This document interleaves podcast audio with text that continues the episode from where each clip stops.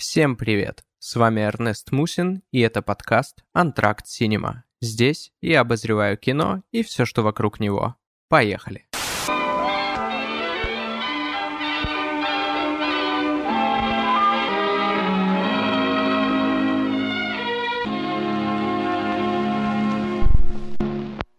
Ну что, друзья, поздравляю вас всех с наступившим Новым годом, и по случаю праздника в конце эпизода вас ждет бонус. Какой именно бонус вас ждет, я не скажу э, предусмотрительно. Так что рекомендую слушать эпизод до конца. Мне кажется, этот бонус будет весьма органичным, по крайней мере в контексте темы, которую мы сегодня будем обсуждать. А начнем мы вот с чего. Прошло довольно много времени с момента выхода последнего эпизода нашего подкаста, и думаю, весьма кстати было бы напомнить, что все предыдущие, а это 8 основных и один бонусный эпизод, а, все они по-прежнему доступны на всех платформах, где есть наш подкаст, то есть любые, какие вы используете. Что мы с вами уже успели сделать? Мы подробно проанализировали три поворотных фильма Жан-Люка Гадара «На последнем дыхании», две или три вещи, которые я знаю о ней, и, а, конечно же, «Прощай, речь». А, мы с вами узнали, как смотреть Жака Ривета. А, мы прошлись по фильмографиям двух классиков итальянского хоррора, а именно Дарио Арджента и Лучио Фульчи. Также мы поговорили о контркультуре в американском кино 60-х и попытались разобраться в творчестве великого и неоднозначного Джона Форда. И сейчас мы бы могли пойти простым путем, поговорить про тематические фильмы, все-таки Новый год, Рождество, но я верю, что это и так и без меня заполонило вашу ленту новостей, и сегодня поэтому мы с вами влетаем на совсем уж маргинальную территорию. Мы не будем говорить про Новый год, мы не будем тут расписывать лучшие новогодние фильмы, рождественские, что, кстати, в общем-то неплохо. Я это ни в коем случае сейчас не пытался критиковать, просто э, попробуем сделать что-нибудь другое. А, и, как я уже сказал, влетаем на маргинальную территорию, по крайней мере, в России точно маргинальную, это уж э, бесспорно. И сегодня мы говорим о фильме, который мало того, что никогда не переводился на русский язык, так еще и является представителем одного из самых, э, так уж вышло, невостребованных направлений кинематографа. Речь идет о таком обособленном от мира кино направлении, как телефильм. Телефильм. И картина, которую я выбрал для сегодняшнего эпизода, называется «Крик о помощи». В оригинале это звучит как «A Cry for Help», Фильм был снят для телеканала ABC и вышел в эфир в 1975 году 12 февраля. Разумеется, вечером. Ну и, собственно, важно сказать, почему я выбрал именно этот фильм. Некоторое время назад, может пару лет назад, может уже три года, а, для меня стало настоящим открытием американское телевидение 50-х, 60-х, ну и, соответственно, 70-х годов. То есть этот золотой период – и думаю, вы понимаете, что я имею в виду исключительно телефильмы и сериалы. Речь не о телешоу, не о ток-шоу, а именно что о художественных произведениях. И когда я начал отсматривать старые телефильмы, читать о них, искать их, э, всю любую информацию, которая о них есть, жадно э, потреблять, э, я вдруг обнаружил, что эта тема не просто мало изучена в России, более того, даже самые отъявленные киноманы, которые посмотрели все великие, да и просто культовые фильмы по 2-3 раза, и те киноманы, они порой совсем не в курсе о том, какие чудеса творились на американском телевидении в те славные времена. Конечно, не будем лукавить э, и сразу же да, скажу, что телефильм телефильму рознь, но, к моему удивлению, настоящих жемчужин оказалось более чем достаточно. На протяжении нескольких десятилетий американское телевидение исправно выдавало жанровые фильмы категории А. Именно что А, не Б. И что сейчас?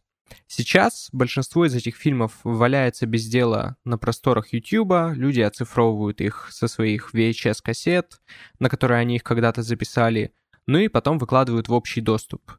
Правообладатели за ними не охотятся, то есть э, никто их ниоткуда не удаляет, они просто лежат, и все вот в этом вот качестве, записанном с кассет. Иногда качество бывает получше. А, понятно, что, а, в общем-то, большинство этих фильмов, они, ну, их качество ниже среднего. Именно я имею в виду сейчас именно вопрос э, качества изображения и звука, а не качества самого фильма. Ну и, собственно, когда такая мелочь, как э, качество изображения, нас с вами матерых киноманов останавливала, да.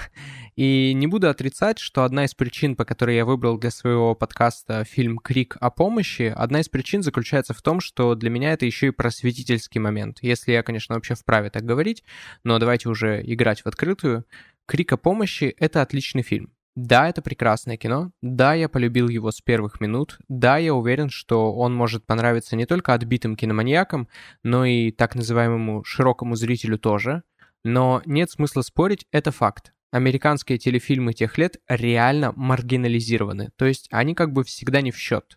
Когда речь идет а, об истории кино, когда речь идет вообще в принципе о великом киноискусстве или о чем-то еще, да, как это любят там вот все категоризировать, э, делить на высокое, низкое и прочий вот этот вот бред, а, а, в этих ситуациях американские телефильмы априори классифицируются большинством фанатов кино как что-то, ну, что-то проходное. А, и ладно бы проходное, не так страшно, там где эта мера, где эти критерии. Но что еще хуже, их заранее воспринимают как что-то несерьезное, как э, сугубо коммерческий продукт.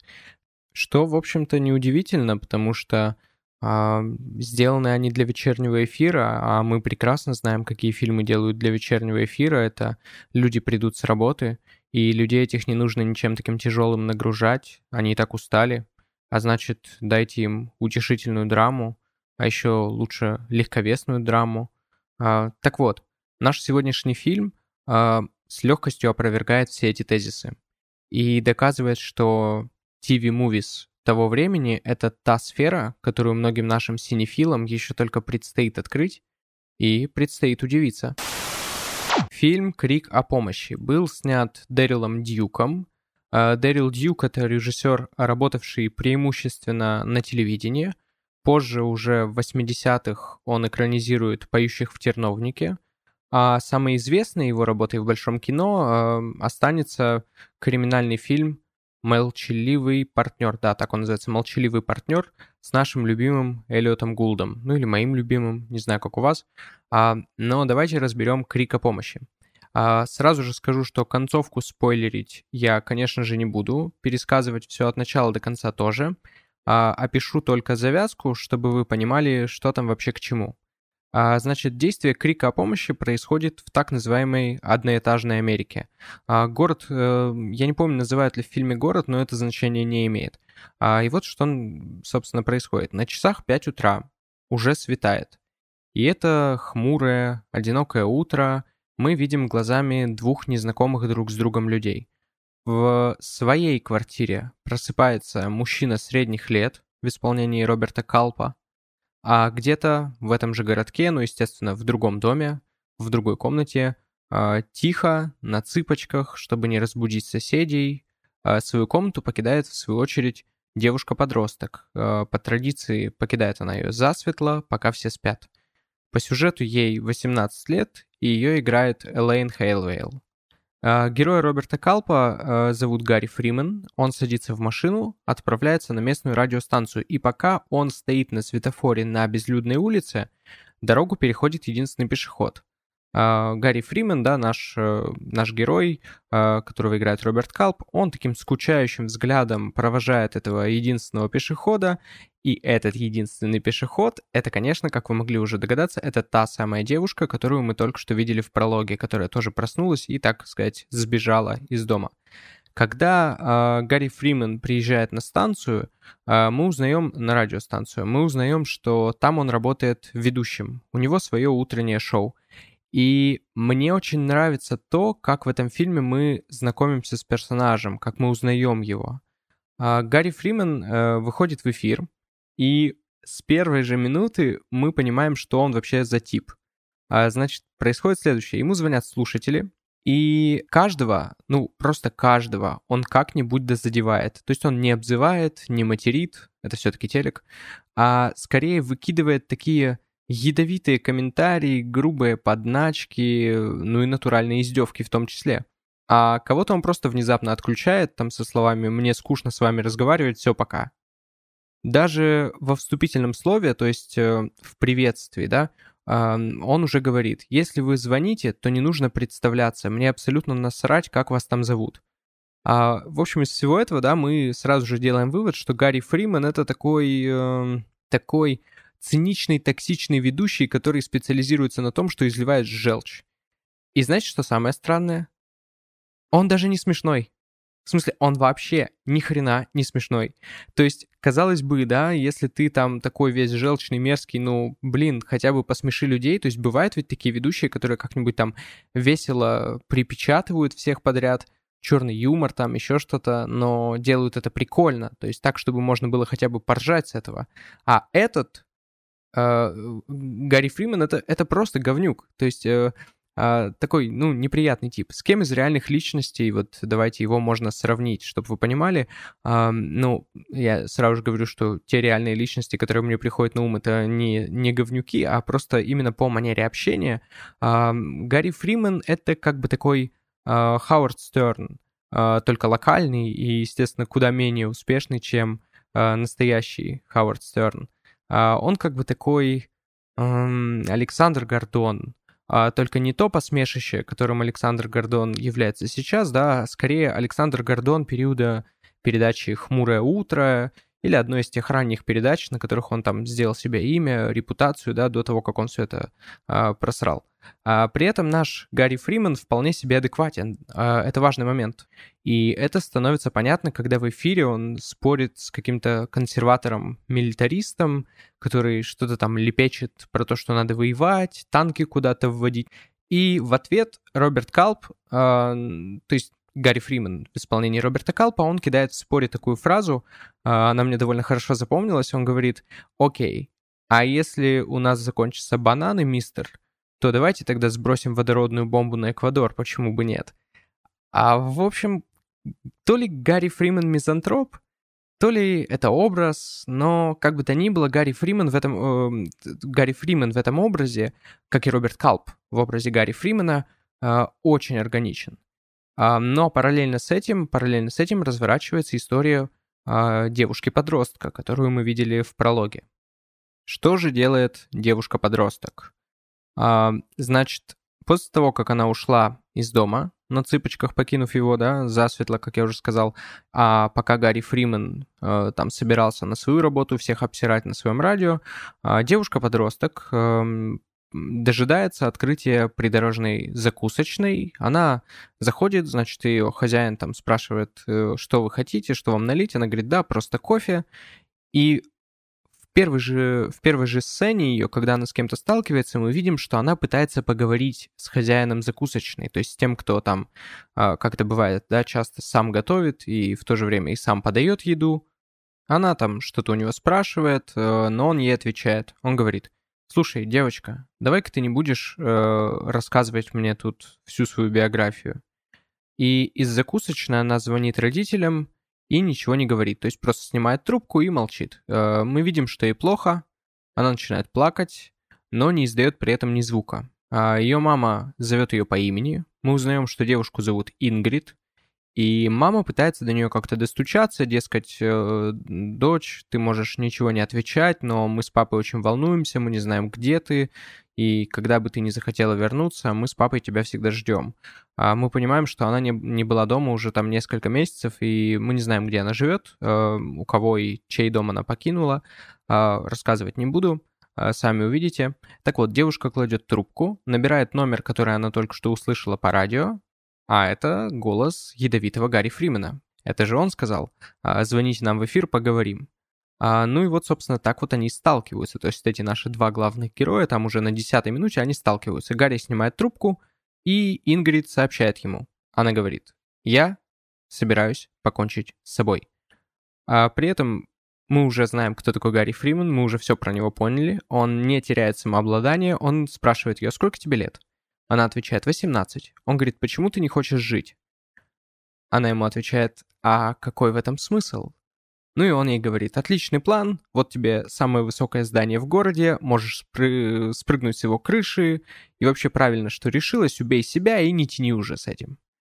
А, конечно, он ей не верит. Э, и именно поэтому он продолжает подшучивать э, над ней, всячески ее стебать.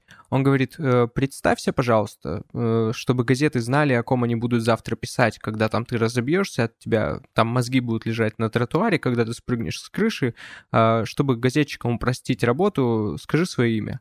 Э, но она отвечает, что ее имя не имеет значения, то есть она абсолютно серьезна. При этом она его шутливый тон не понимает. Она не хочет, чтобы ее узнавали. И она говорит, что все, чего она хочет, это просто исчезнуть. И в какой-то момент э, Гарри это, очевидно, надоедает, и он просто отключает ее. Так вот, это только завязка фильма. Потому что дальше Гарри подвергается, ну, ни много ни мало настоящей атаке со стороны своих слушателей, которые убеждают его в том, что все это не звучало так, будто она шутила. То есть они говорят, Гарри, ты что там, типа, ты, ты с ума сошел? Девушка говорила серьезно, там у нее голос надрывный и так далее, а ты ей там насоветовал, э, как убить себя и как это сделать побыстрее. А, в общем, они убеждают его в том, что эту девушку нужно, нужно срочно спасать. А, естественно, так как звонок был из телефонного автомата, он не отслеживался, а девушка не представилась, выходит, что у Гарри Фримена нет ни единого шанса установить личность звонившей. И довольно быстро до него доходит, что он вообще наделал, как бы соучастником чего он, возможно, стал. И, возможно, это был последний шанс спасти девушку от суицида. Возможно, именно он мог сообщить ей, что все еще наладится, что это просто там давай поговорим, это пройдет, ну, что-нибудь, да, что угодно, но не то, что он сказал. И он этого не сделал. Наоборот, он как бы благословил ее на самоубийство. И тут он спохватывается и призывает своих слушателей найти ее. А сам все это время он как бы курирует поиски в прямом эфире, то есть он принимает звонки от горожан и пытается раздобыть о девушке какую-либо информацию. Вот так собирает ее буквально по крупицам. При этом, что важно, да, здесь, наверное, и он, и зрители а, прекрасно понимают, что не вся информация, которую ему сообщают, может быть правдивой, да, потому что Э, люди говорят, э, что случайно на улице они перекинулись парой слов с кем-то, чей голос звучал так же, как ее голос. Люди говорят, что они видели кого-то подозрительного на такой-то улице, там столько-то времени назад, час назад. И ни мы, ни Гарри, естественно, не уверены, что это именно она, именно та девушка, с которой он говорил. И куда интереснее на самом деле здесь не то, как Гарри ведет поиски, а то, как эти часы возможно, да, свои предсмертные часы, как проводит эта девушка, она э, свои часы, Ингрид. Она встречает на своем пути к смерти каких-то людей, и каждый из них, как мне показалось, э, вы можете со мной не согласиться, это только мое личное наблюдение, а, как я увидел, а, каждый из э, тех, кого она встречает, это как будто что-то обобщенное. То есть в предсмертном опыте этой девушки мы видим весь этот 75-й год. А, когда вышел фильм, когда он был снят, или все 70-е, или вообще жизнь, как угодно. То есть мы видим картину мира, а, находящегося в глубочайшем кризисе. Или, быть может, мы просто видим мир обычной 18-летней девушки. То есть тут карты в руки каждому, кто смотрит этот фильм. Но так или иначе, да, все, вообще абсолютно все, кого она встречает, фактически олицетворяют собой ту или иную общественную институцию а, или просто какую-то определенную сферу жизни. То есть там есть парень, к которому она подсаживается в машину, он такой добрый самаритянин, якобы он вызывается подвести ее, э, говорит, давай, садись, значит, э, я тебя там довезу, куда тебе нужно, и под предлогом поговорить э, он начинает ее домогаться. То есть начинается это все, естественно, с того, что он говорит, давай ты мне расскажешь о своих проблемах, э, я умею слушать. Он говорит, мне вот все говорят, что я хороший слушатель, я там могу выслушать. А через пару минут он начинает распускать руки. А, классический случай. А, или же, допустим, другой пример, это хозяин закусочный, э, закусочный, которого я вот упоминал уже, он отвергает ее, когда она хочет поговорить. То есть она просто что-то у него спрашивает, там, да, за утренним кофе, и он там ей так грубо ее обрубает. А, очевидно, что а, что перед этим хозяином э, закусочной, э, перед ним человек, для которого жизненно важно в данный момент, чтобы его сейчас услышали, но ему плевать. А, там, что ты будешь, кофе или полноценный завтрак. Вот это его уровень общения. То есть вот это вот его уровень, это уровень общения комфортный для него. Понятное дело, что он на работе, да, но а, там не заметить, что человек находится в... рядом с тобой, человек находится в каком-то раздрае, да, очевидно. Ну, то есть каждый замечает, э, скажем, уровень эмпатии у каждого разный. Да и далеко ходить не надо. Наш главный герой, радиоведущий Гарри Фриман, он же тоже что-то вроде медийной персоны, а, то есть он тоже в каком-то да, обобщенном смысле медийная персона, конечно, но вот тоже человек обобщения, да, то есть как бы человек-символ. А персонаж-символ. В конце концов, а, ведущий занимается чем? Он сам приглашает людей к коммуникации. И даже он, даже этот человек, который как бы хочет априори, да, выслушать людей, то есть работа у него такая, людей слушать и с ними общаться. Даже он советует ей не медлить и поскорее себя убить. А, она же не знает, какой он, да, что он, что он на этом специализируется. Она просто позвонила, и вот что она услышала. А, вот на кого ей удалось нарваться. А, не повезло, не посчастливилось. А, да еще и он, помимо того, что ей советуют себя убить, да он еще и подкидывает ей варианты, как это сделать. Ну и, наконец, э, мой любимый образ в этом фильме — это два священника, девушка заходит в церковь, чтобы исповедаться перед смертью, перед самоубийством, и один из священников оказывается, очевидно, недостаточно квалифицированным, чтобы выслушать ее исповедь. А, а другой, другой просто спит и поэтому якобы не может ее принять. То есть он спит, сейчас он не может подойти, это звучит как «мы вам перезвоним, ваше мнение очень важно для, для, для, для вас». У любого зрителя это вызовет недоумение, типа «блин, come on, ты священник, первый после Бога, там, второй после врача, ты обязан ее принять». Но вот, вот этот мир. А, который рисует этот фильм. А, ну и, конечно, полиция. Куда без нее, да, она, в свою очередь, э, Гарри Фримену, когда он пытается спасти девушку, там курирует эти поиски, полиция ему говорит, у нас нет ни ее имени, ни описания внешности, так что пока она с собой что-то не сделает, она не наш клиент. Впрочем, довольно сюжетных перипетиях а, вы и так все сами увидите. Завязку я вам обрисовал. Давайте же теперь поговорим о том, что было вокруг фильма в 1975 году, что там витало в воздухе, чем дышали создатели фильма и его зрители. А это поможет нам увидеть фильм в контексте эпохи, вписать э, фильм в этот контекст. А невозможно не заметить, это сразу же бросается в глаза, а, что фильм довольно депрессивный. Выглядит все очень мрачно и беспросветно. И все это неспроста. В 1975 году еще очень хорошо помнили эпоху хиппи, эпоху детей цветов. Это буквально вчерашний день. А молодежь показала средний палец истеблишменту, а потом куда-то исчезла. К 1975 году большинство вчерашних хиппи а, давно устроились на работу. Кто в офис, кто на завод, кто еще куда. А, более амбициозные закончили вышку. Но дух дух тех перемен не выветрился. А, да, теперь это уже не современно. То есть теперь это я с позиции 75 -го года смотрю сейчас. Да, теперь это уже не современно, но из песни слов не выкинешь. Это было. И для многих это было прекрасно. Тут вы спросите, как с этим связана эта девушка, да, главная героиня фильма «Крика помощи», когда 75-й год, ей 18 лет. Ну так вот, а как насчет тех, кто не мог присоединиться к движению хиппи просто потому, что был еще совсем юным? Но времена-то эти этот человек застал. То есть что же до тех-то, кто тогда был детьми, подростками, они ведь тоже там были, они как бы были там, они были частью этой эпохи, просто они не были тогда э, настолько взрослыми, да, чтобы э, также бунтовать. Э, и тем, тем не менее, они впитывали все это. А если посчитать, то главной героине фильма «Крик о помощи» в 1969 году было ориентировочно 13 лет а это уже вполне сознательный возраст. То есть она как бы сейчас, в свои 18, как и многие другие, она как бы пост-хиппи. То есть она застала ту эпоху еще в детстве. Но 18-летие, своего 18-летия она достигла ни много ни мало уже в пост-Уотергейтском мире, да, то есть в мире э, после Уотергейтского скандала, в мире паранойи, в мире недоверия, в мире, где протесты так и не привели к окончанию Вьетнамской войны, и о чем еще, если не, само, не о самоубийстве, э, грезить тем, кто в 13 лет видел детей цветов и, вероятно, ждал от своей молодости чего-то похожего, но в итоге получил вот это вот все. И, конечно, все эти болезненные ощущения в фильмах того времени, они там тоже не просто так.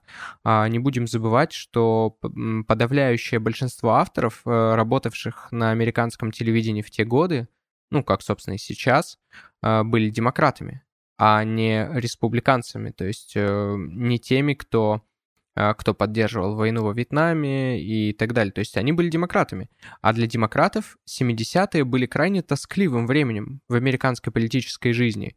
А, как известно, многие активисты вообще разочаровались в политике как явлении после Уотергейтского скандала как раз-таки.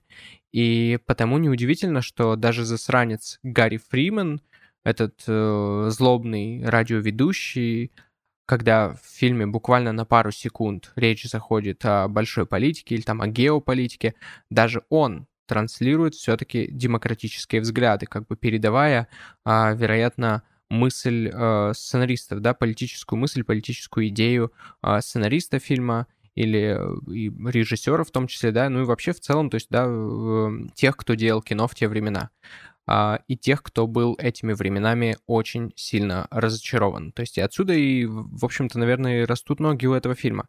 Ну так вот, об эпохе. А реалистичность э, фильма «Крика помощи», она закономерна, кстати говоря, не только по политическим мотивам, совсем, то есть не политикой единой. А в конце концов, в это же время, 1975 а, год, находился на пике Новый Голливуд. А, вспомните важнейшие картины, вышедшие в те годы. А, за совсем уж редкими исключениями, все они крайне невеселые. И телефильм, о котором мы сегодня говорим, он вполне вписывается в этот ряд. То есть если смотреть «Крик о помощи», держа при этом в уме все остальное, что выходило на экраны в то время, то параллели у вас э, сами начнут выстраиваться в голове. И поэтому кажется, что героиня, одинокая девушка, да, из э, фильма «Крик о помощи», она с большой вероятностью могла бы подсесть в автомобиль не к тому мужлану, который начинает к ней приставать, она бы, ну, она бы могла подсесть э, э в автомобиль, э, в, друг, сесть в другую машину, например, к Трэвису Биклу, герою фильма Мартин Скорсезе «Таксист», и вот тогда точно встретились бы два одиночества. Собственно, я это и имел в виду, когда упомянул про то, что эта девушка как бы пост-хиппи. А, чтобы кататься с Деннисом Хоппером и Питером Фонда в «Беспечном ездаке» в 69-м, она была еще слишком юна. И максимум, на что она может рассчитывать в 75-м или 76-м, это какой-нибудь Трэвис Бикл. Это как бы еще, наверное, даже в лучшем случае. А, то есть вот, собственно, как изменились времена. А, и к слову-то, я упомянул про одиночество, да, и в этом фильме два одиночества все-таки встретились, и на пару минут они даже услышали друг друга, пусть их разговор и не был приятным. А, ведь второе одиночество здесь — это Гарри Фриман, собственно, герой Роберта Калпа, он такой же лишний человек, как и она. И мы узнаем об этом из его разговора с начальником радиостанции. А, происходит это следующим образом, то есть Гарри Фриман все это время ищет эту девушку, пытается ее спасти, обзванивает всех, а, а начальник, начальник радиостанции, он а, приходит и отчитывает Гарри Фримана, ну, буквально как школьника. А, то есть там у них происходит такой разговор, Гарри Фриман, а, видимо, делает перерыв, говорит, сейчас мы вернемся в эфир, продолжим искать эту девушку. И начальник говорит ему, ты давай не забывай, благодаря кому ты все еще здесь работаешь. И тут мы понимаем, что как бы Гарри Фриман, он изгой. И потому уже для нас неудивительно его презрение к миру, его озлобленность, его токсичность, ядовитость и так далее. Но здесь мы неизбежно возвращаемся к политическому, потому что для одинокого Гарри а такой подход к жизни, такой образ мышления — это всего-навсего самозащита и вообще единственный способ не сойти с ума в мире, который его окружает. И я уверен, что сейчас наверняка у многих из вас возник вопрос, есть ли за фильмом какая-либо реальная история? Лично я после просмотра сразу же задумался о том, как часто подобные ситуации происходят в жизни, и есть ли среди них какие-то, ну, маломальски известные случаи, да, какие-то знаменитые случаи. И оказалось, такая история есть. И даже существует мнение, что именно она подарила сценаристу Питеру Фишеру изначальную идею для сюжета. А дальше он уже, взяв эту реальную историю, он развил ее в то, что мы видим на экране, конечно, многое изменив, а, но эта же история, вот она, дескать, она и стала отправной точкой для его каких-то дальнейших э, изысканий. А, итак, Что же произошло в реальности? А, история произошла в 1971 году, 6 ноября, в Нью-Йорке. А, известный радиоведущий Боб Фасс находится в прямом эфире. Он ведет свою передачу под названием Radio Unnameable, он ведет ее уже несколько лет, он довольно-таки популярен, в отличие от Гарри Фримана, очевидно, потому что Гарри Фриман все-таки, э, как я уже сказал, непонятно вообще благодаря кому там эту работу получил, видимо, благодаря начальнику, а Боб Фасс популярный. И что же делает Боб Фасс? Он обсуждает со своими слушателями политику. А вдруг ему поступает звонок, звонит мужчина, который сообщает, что собирается покончить с собой. А, в свою очередь, Боб Фасс ведет себя не так, а, как Гарри Фриман. Уже через несколько минут разговора Боб Фасс меняет шутливый тон на серьезный, так как у него появляется ощущение, что человек на том конце действительно собирается осуществить задуманное. А, жестами Фасс подает э, сигналы другим работникам радиостанции, мол, нужно отследить звонок, а сам в этот момент продолжает разговаривать с позвонившим. Нью-Йоркская телефонная компания в это время пытается установить, откуда идет вызов, и пока они это делают, Боб Фасс старается удерживать этого мужчину в эфире. 90 а, минут примерно столько длится их разговор. Мужчина сообщает э, Фасу, что уже э, еще до разговора он уже принял э, гору таблеток, в общем, смертельную дозу, а, и тогда Боб Фасс переходит на уровень дружеской беседы. То есть он расспрашивает его о любимых фильмах, о музыке, еще о чем-то. И то есть делает все, чтобы тот, кто позвонил, а, не повесил трубку. И в итоге их разговор э, приходит к обсуждению личных проблем звонящего. Да? А мужчина, он жалуется на то, что его отвергла женщина, что он просрал всю свою жизнь. А, как вдруг он начинает тяжело дышать, хрипеть. И в этот момент Фас э, спрашивает его, как вас зовут? Тот представляется Стэнли Кауфманом и перестает говорить. Только прерывисто дышит, так тяжело. К этому моменту все, что удается выяснить телефонной компании, это то, что звонок поступил из э, района Истсайд. Это довольно большой район, э, часть Манхэттена. А, то есть там людей ищи свищи днем с огнем. А, полиция начинает опрашивать всех жителей Истсайда по фамилии Кауфман, и все не те вообще не те. А спустя пару часов мужчину все же находят. Его обнаруживает хозяйка квартиры, а, квартиры, которую он снимает. И здесь вы спросите, был ли в реальной истории хэппи-энд? Выжил он или умер? И знаете что? Я не знаю. Потом об этой истории газеты уже не писали. Мне удалось найти только короткую заметку в Нью-Йорк Таймс, и на момент ее написания мужчина был доставлен в больницу. Вроде как то ли в реанимацию, то ли еще где-то. Ну, то есть потом это, ну, эти новости не раскручивали, как это обычно, да, бывает. И то есть это просто вот такая единичная заметка была о происшествии, о том, что действительно на передаче Боба Фасса, а, которую слушали очень много людей, такое произошло, оно не осталось без, без внимания, что вот э, действительно мужчина позвонил и сказал, я, я там покончу, покончу с собой, я уже там столько всего принял. А, но потом эту историю газетчики не развили, и очевидно, что заметка в Нью-Йорк Таймс, э, финалом которой э, является абзац про то, что мужчина доставлен в больницу, а его состояние нет никаких пока э, прогнозов о его будущем. А, в общем-то, это стало а, последней э, статьей на эту тему, к сожалению. То есть мы так и не узнали, что же, чем же все дело закончилось для звонившего. Вот такая история.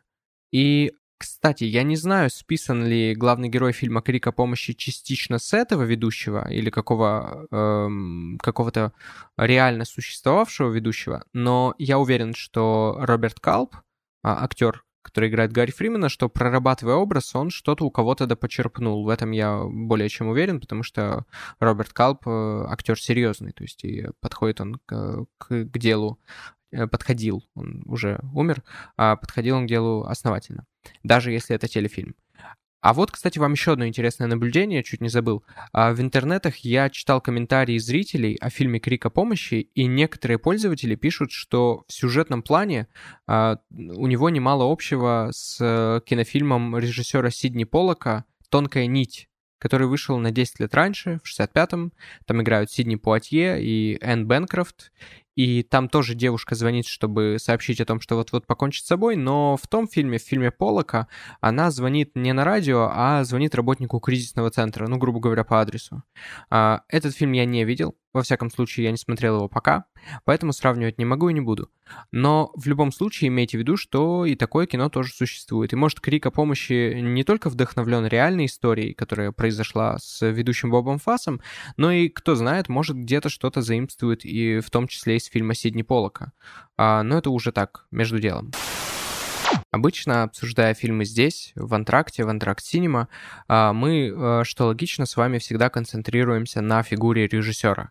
Однако в этот раз э, важно взглянуть э, немного с другого ракурса и поговорить об актере, потому что крик о помощи зрителям запомнился тем, кто его видел, тем на MDB меньше 100 оценок а, у фильма «Крик о помощи», но те, кто его видели, а, им фильм запомнился в первую очередь тем, что главную роль в нем сыграл Роберт Калп. Это если уж категоризировать э, его фильм. Э, этот фильм принадлежит Роберту Калпу. Это все-таки не э, режиссерское кино, это кино, вот, э, где в центре всего является актер. И Роберт Калп, он и сердце этого фильма, и он же его нерв. И не удивляйтесь, если вы о Роберте Калпе никогда не слышали. Сейчас я вам объясню, как так вышло. Учитывая то, что э, Роберт Калп это актер, которого в свое время, если не любил, то во всяком случае знал практически каждый американец. А, но вот при этом, как оказывается, российскому зрителю это имя ни о чем не скажет. А, разве что если не начать э, называть фильмы, в которых э, Роберт Калп снимался. А, и знаете, при этом и те вряд ли напомнят непосредственно об этом актере. Потому что далеко не всегда он играл в них главную роль. Такое бывает. Но в Америке Калп э, был не просто известным. Там он был суперзвездой, и это не преувеличение суперзвездой. Связано это с тем, что на протяжении нескольких десятилетий Калп, э, как бы это сказать, гостил дома у всей Америки. Сперва с сериалом «Я шпион», который прославил его в 60-х, а потом уже в 80-е в сериале «Величайший американский герой» и много где еще. То есть Калп — это как бы такой друг, э, друг э, многих американских семей, потому что как э, телевизор не включи, там все время идет фильм с Робертом Калпом. И в промеж... э, сериал. И в промежутках между сериальными съемками э, Калп появился в довольно большом количестве телефильмов, преимущественно драмах и триллерах. А есть среди них великолепные, а есть, на мой взгляд, просто совершенные. И один из таких совершенных, это, как вы уже могли догадаться, наш сегодняшний фильм. Но давайте не будем умалять э, заслуги Калпа в большом кино, потому что Америка, и что куда более важно, молодежь Америки по-настоящему полюбила Калпа именно в 69-м. Вот у нас все как-то закольцовывается тут с пост-хиппи и так далее, э, о чем вот мы говорим. Э, так вот, да, Калп, кстати говоря, прославился именно в 69-м, после того, как он исполнил э, главную роль в хулиганской и в то же время бесконечно милой комедии Пола Мазурски «Боб и Кэрол Тет и Элис». Эм, обожаю этот фильм, и я думаю, что каждый, кто его видел, испытывает к нему теплые нежные чувства. И, а, то есть, Калпа уже любили, но поколение постарше, а молодежь, именно вот, как я уже сказал, влюбилась в него именно благодаря Боб и Кэрол Тет Элис, потому что этот фильм, он, что называется, хип, то есть там to be hip, да, и так далее, хиповый фильм. Если вы видели эту комедию, то Роберт Калп — это, собственно, Боб, он упомянут э, в названии первым. И Америка влюбилась не только в этот фильм, но и в Роберта Калпа. Да и вообще фильм стал суперхитом э, в США, он стал мега-хитом, и все центральные актеры фильма стали звездами. И Боб, и Кэрол, и Тед и Элис. Натали Вуд к моменту выхода фильма, конечно, уже была звездой, а Калп, Дайан Кеннон и Эллиот Гулд стали, как это называют у нас, народными артистами, да, только настоящими народными артистами. Но что интересно, после роли в Боб и Кэрол Тет Элис Роберт Калп не попрощался с телевидением. Он продолжил работать на телеке, и в течение следующего десятилетия он сыграл за главные роли а, в ряду достойных а, телефильмов. И они не канули в лету, а, почти все они ждут вас на YouTube, и а, если вы готовы принять правила игры американского телефильма 70-х, а это динамичный сюжет, это зачины в духе с места в карьер, а, при этом, да, там откровенная меланхоличность и часто даже неприкрытый пессимизм. Это касательно именно 70-х. В 60-е и 50-е этого было куда меньше. А 70-е именно этим ознаменовались. И то есть если вы поймаете эту волну, которую предлагают вам, э, на которой едут и там пляшут э, американские телефильмы 70-х, то в большинстве случаев, проходя по фильмографии Роберта Калпа, вы точно не будете разочарованы. А, собственно, «Крик о помощи», как мне кажется, вполне может стать для вас отличным стартом. В этом я уверен. Ну и, конечно, раз уж я взял такой редкий э, фильм, то справедливо, просто честно было бы с моей стороны рассказать, где его лучше посмотреть.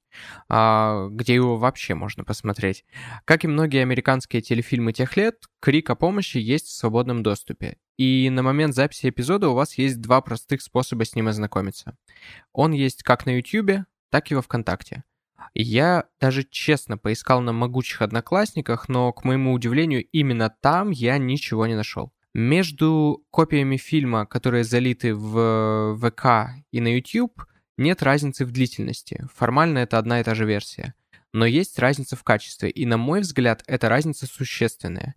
И там, и там качество не ахти. Очевидно, это оцифровка с одной и той же кассеты, но в копию, которую, э, в копии, которую вы можете найти на YouTube, там растянута картинка.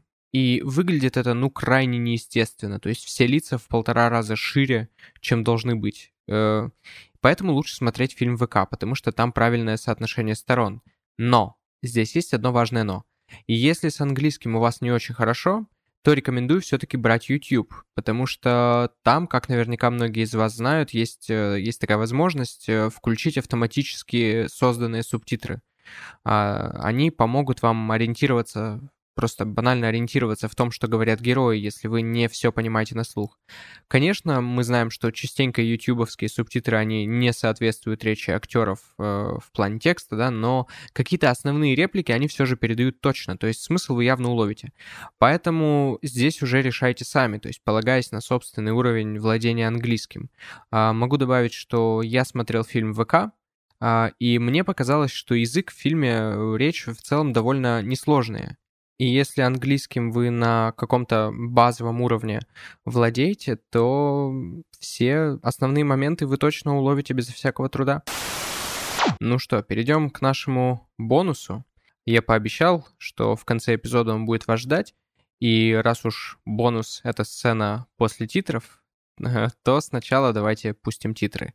С вами был Эрнест Мусин, и это подкаст «Антракт Синема». Смотрите большое кино, друзья, но не забывайте, что существуют и малые формы. И там тоже много всего интересного. А американские телефильмы 70-х это, это ведь не более чем верхушка айсберга.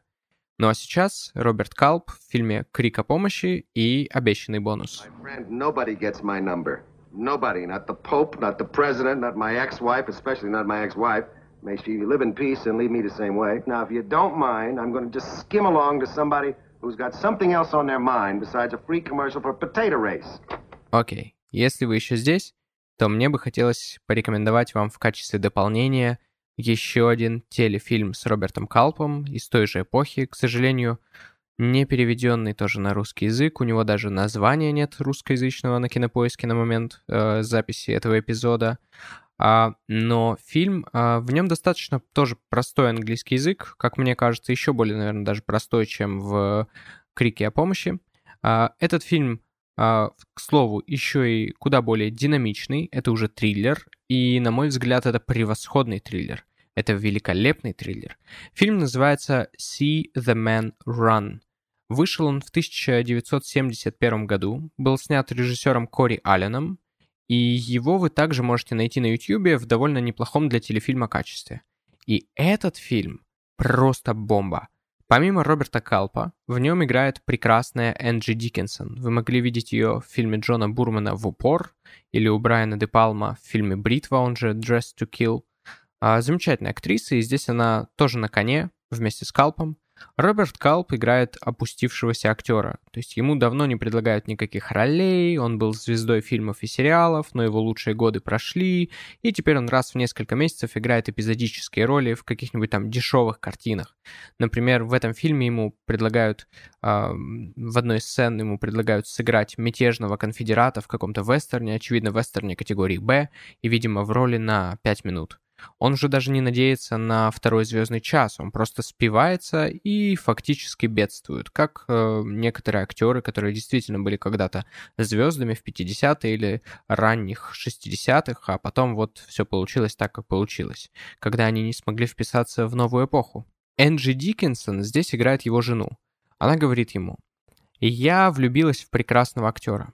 А теперь ты просто жалкий алкаш, на тебя тошно смотреть. Однажды я соберу вещи и уйду от тебя.